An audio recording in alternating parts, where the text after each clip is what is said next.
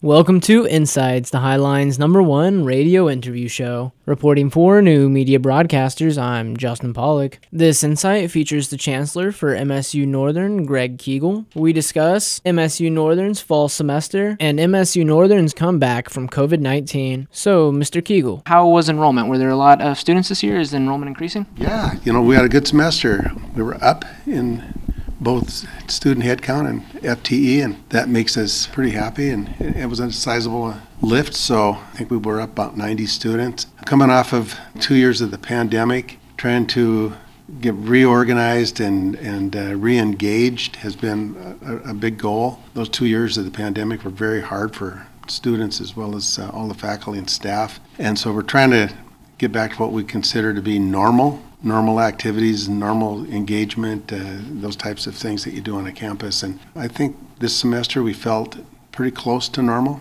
When you looked at the campus calendar and the events that we have on it, it looked pretty close to normal, and, and we were able to do the things that we need to do as a, a four-year campus. That whole thing with student engagement is incredibly important. Having the students engaged with one another as well as those activities, and, and then having the you know the campus itself the faculty, and uh, you know, the, just that interaction.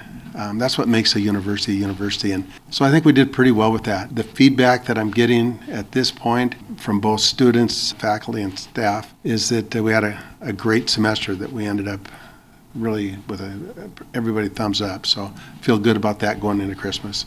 That's great. And so you mentioned COVID there. What did the comeback from COVID look like at MSU Northern? Well, the Without question, it was as a chancellor of university to make announcements where we're closing buildings and closing services and, and you know we're going online. All of those things are the the things that you don't want to ever have to announce, and we did that, and it was hard. It was it was really hard to tell students not to come back to the. I mean, no chancellor in his right mind would ever ever do that, and so because we want them here, we want them face to face. That's what we are. That's that, that's what we do, and so coming back from that, you know, there was things that we learned. There was things that we had to learn on the fly that probably in a lot of ways will help us downstream. We're still really cognizant of things like the spread of germs and, and, and doing things more in safe manners. And so we learned a little bit of that. We learned responsiveness, how to work as a team to get things done quicker. So a lot of that was it was interesting, but it's not something that you want to do.